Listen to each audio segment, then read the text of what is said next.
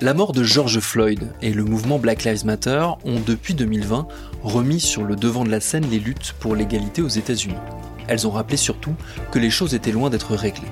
Pour les nouvelles générations, ça a également été l'occasion de renouer avec un passé un peu nébuleux, celui des combats d'avant, de celles et ceux qui, des décennies plus tôt, dénonçaient déjà les inégalités et les violences.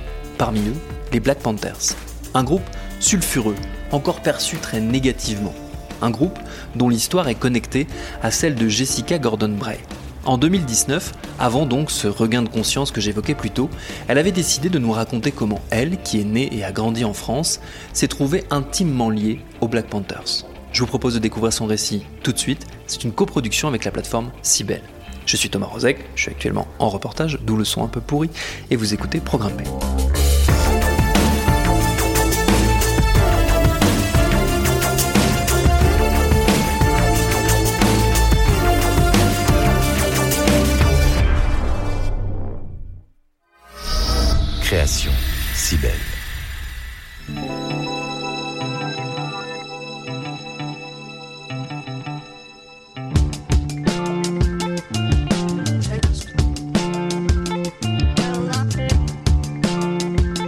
Je vidais l'appartement de ma mère avec ma sœur.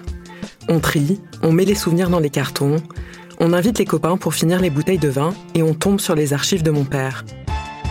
Son cendrier, des crayons mâchouillés, des coupures de journaux scotchés sur des feuilles à quatre soigneusement datées. Et on se met à lire. On trouve des articles de Libération, Le Matin ou encore Le Monde. Mon père, lui, écrivait pour l'Humanité Rouge sous le nom clandestin de Fabien. Ma sœur et moi, on rigole en pensant aux slogans qu'on chantait sans vraiment les comprendre avant même de savoir marcher. En fouillant, on a retrouvé cet article. 31 juillet 1972, un DC-8 qui fait la liaison Détroit-Miami est détourné destination Alger. Les détournements sont fréquents en ce moment, notamment des États-Unis vers Cuba, mais celui-ci a une signification particulière.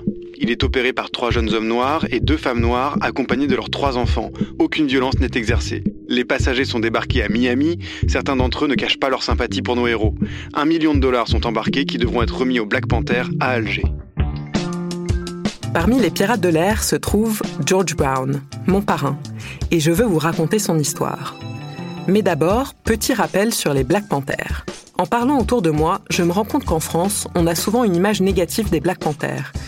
On les décrit comme un parti terroriste, extrémiste, violent et même raciste.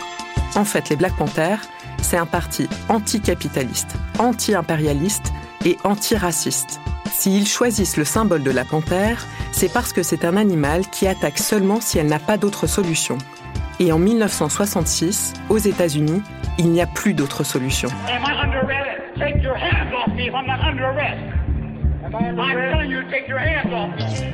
Les Noirs américains sont harcelés par la police et victimes de violences incessantes, ce qui amène un groupe de militants à débarquer systématiquement sur les lieux où la police se trouve. Ils sont armés, prêts à réagir si les choses dégénèrent. C'est la naissance du Black Panther Party for Self-Defense, que tout le monde appelle les Black Panthers.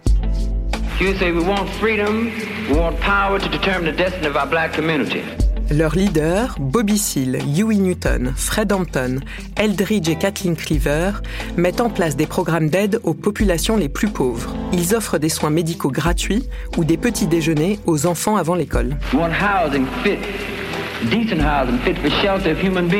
Nous sommes donc en 1972. Les Black Panthers existent depuis déjà six ans. Nous sommes trois ans après The Summer of Love.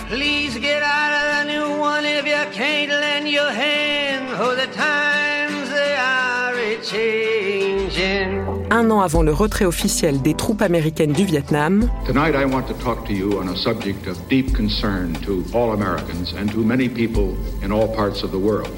The war in Vietnam. Et les Jeux olympiques de Munich auront lieu en septembre. Cette année-là, le parrain de Francis Ford Coppola sort au cinéma. Buonasera, buonasera. What have I ever done to make you treat me so? If you'd come to me in friendship, then the scum that your daughter would be suffering this very day.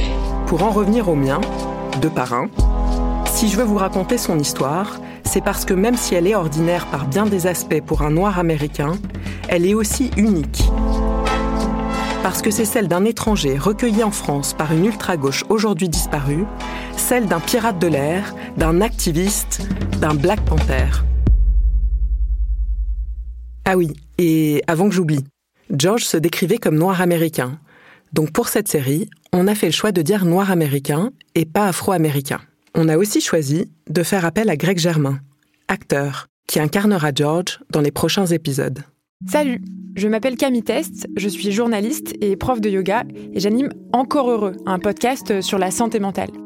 Deux fois par mois, on se pose des questions très simples, du genre comment on fait pour avoir un rapport apaisé à la nourriture, peut-on vraiment travailler et être heureux, ou encore pourquoi se réconcilier avec le sport. Avec mon équipe d'expertes et d'experts, on repose les bases, on décrypte les problèmes, on les replace dans un contexte global et surtout, on trouve des solutions. Car même si le monde va mal, on a le droit de vouloir être encore heureux. Encore heureux, c'est un podcast de Binge Audio, déjà disponible sur votre appli de podcast habituel.